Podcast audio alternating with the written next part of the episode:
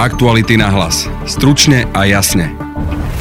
Maro Ševčovič dnes na tlačovej konferencii oznámil, že v prípade zvolenia sa vzdá prezidentskej imunity. Poradca prezidenta pre ústavné právo Marian Giba hovorí, že je to nezmysel. Nevidím, ako by sa prezident mohol vzdať imunity. Smer v prezidentskej kampani neukazuje Roberta Fica. Pochopí, že je čas odísť? Pýtali sme sa politologičky Viery Žúborovej. Robert Fico sa stáva ťažobou strany Smer SD. Koho odporúčajú voliť v druhom kole neúspešní prezidentskí kandidáti? Budete počuť Milana Krajniaka, ja osobne voliť pôjdem, ale nezakrúžkujem ani jedného z oboch kandidátov. Františka Mikloška. Porúčam mojim voličom, aby pána Ševčoviča nevolili. A ďalších kandidátov.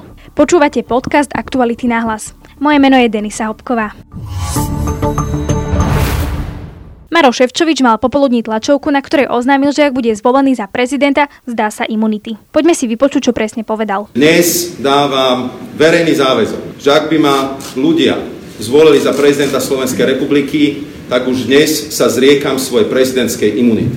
Chcem aj týmto vyslať jednoznačný záväzok, že ako prezident, tak minister, tak poslanci Národnej rady Slovenskej republiky musia byť pred zákonom v rovnakom postavení ako každý jeden občan Slovenskej republiky. Ako funguje imunita prezidenta, dá sa jej vopred zrieknúť? Petr Hanak sa pýtal poradcu prezidenta Andreja Kisku pre ústavné právo Mariana Gibu. Prezident má imunitu hmotnoprávnu, čiže nie je to o tom, že jeho možné stíhať len so súhlasom niekoho, alebo po vzdaní sa nejaké imunity, ale ústava jasne hovorí, že prezidenta je možné stíhať iba za úmyselné porušenie ústavy alebo za vlasti zradu za nič iné prezidenta nemožno stíhať. Čiže nedá sa prelomiť ústava nejakým vyhlásením alebo nejakým vzdaním sa niečoho, pretože o ničom takomto v ústave nie je reč, rovnako ako ústava nepozná pre prípad prezidenta nič také, ako je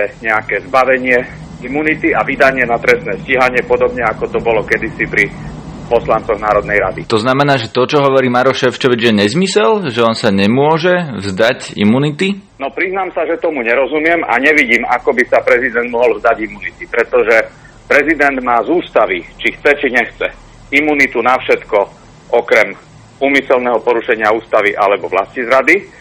A za toto je ho možné stíhať jedine, keď ho obžaluje trojpetinovou väčšinou Národná rada a následne odsúdi ústavný súd a sankciou je za to jedine strata funkcie, nič iné. Čiže ak prezident by mal pocit, že sa niečoho dopustil, tak môže tú sankciu sám na seba uvaliť tým, že sa rovno vzdá funkcie.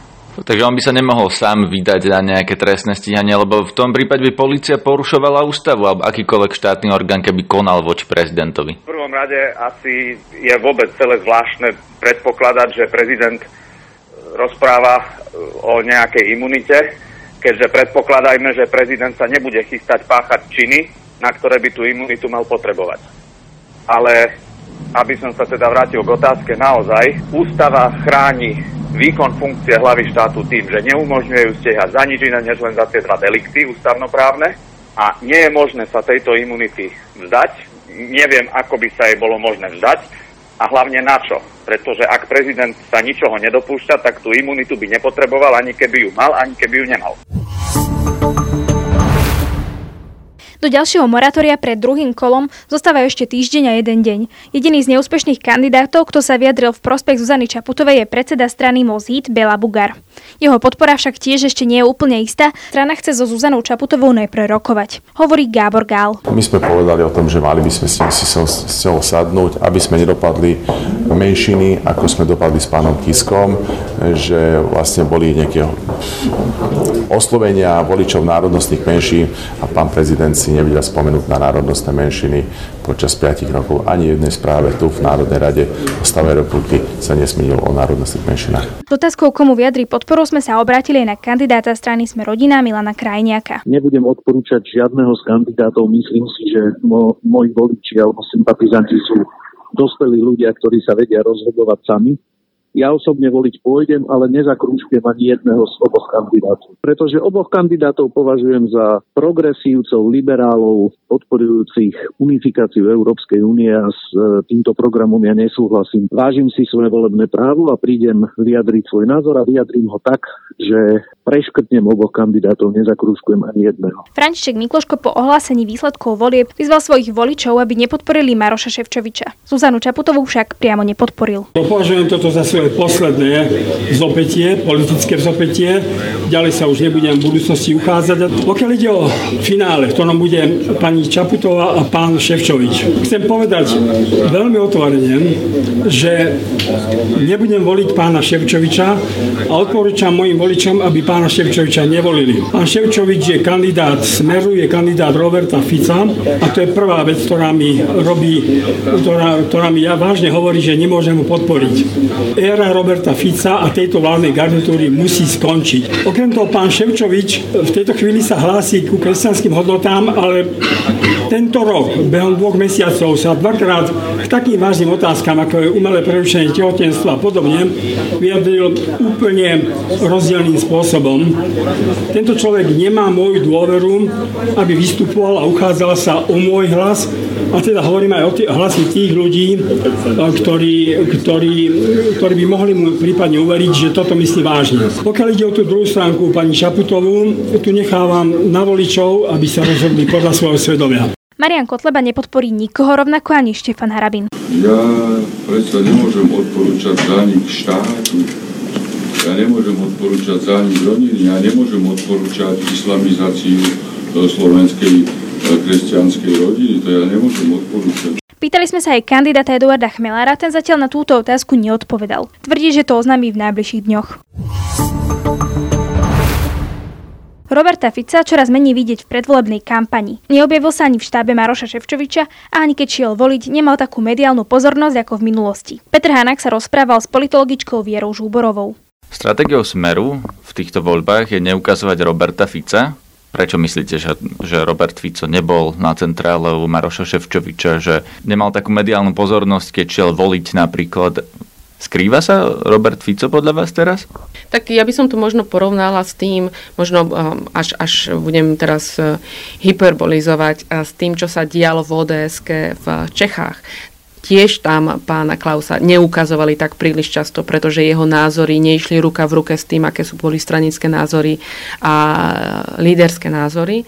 A podobné niečo môže byť aj u o, prípad pána Fica, že jeho názory už nie sú kompatibilné s názormi strany Smer SD, s tými novými tvármi alebo s tým, čo sa strana Smer SD snaží prezentovať v súčasnosti smerom do spoločnosti.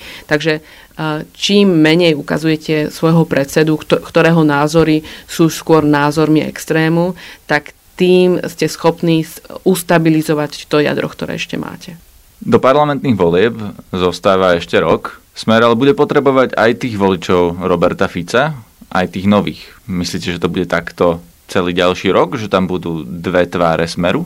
Tak uvidíme, či bude to vhodná taktika prípade, že Smer chce prežiť nielen voľby v parlamentné v roku 2020, ale ako, akým takým spôsobom dožívať ešte aj ďalšie uh, desiatky rokov, tak by mala byť prebehnúť výmena na, na úrovni elit a na úrovni predsedu. To, to je samozrejmosť, pretože Robert Fico sa stáva ťažobou strany Smer SD.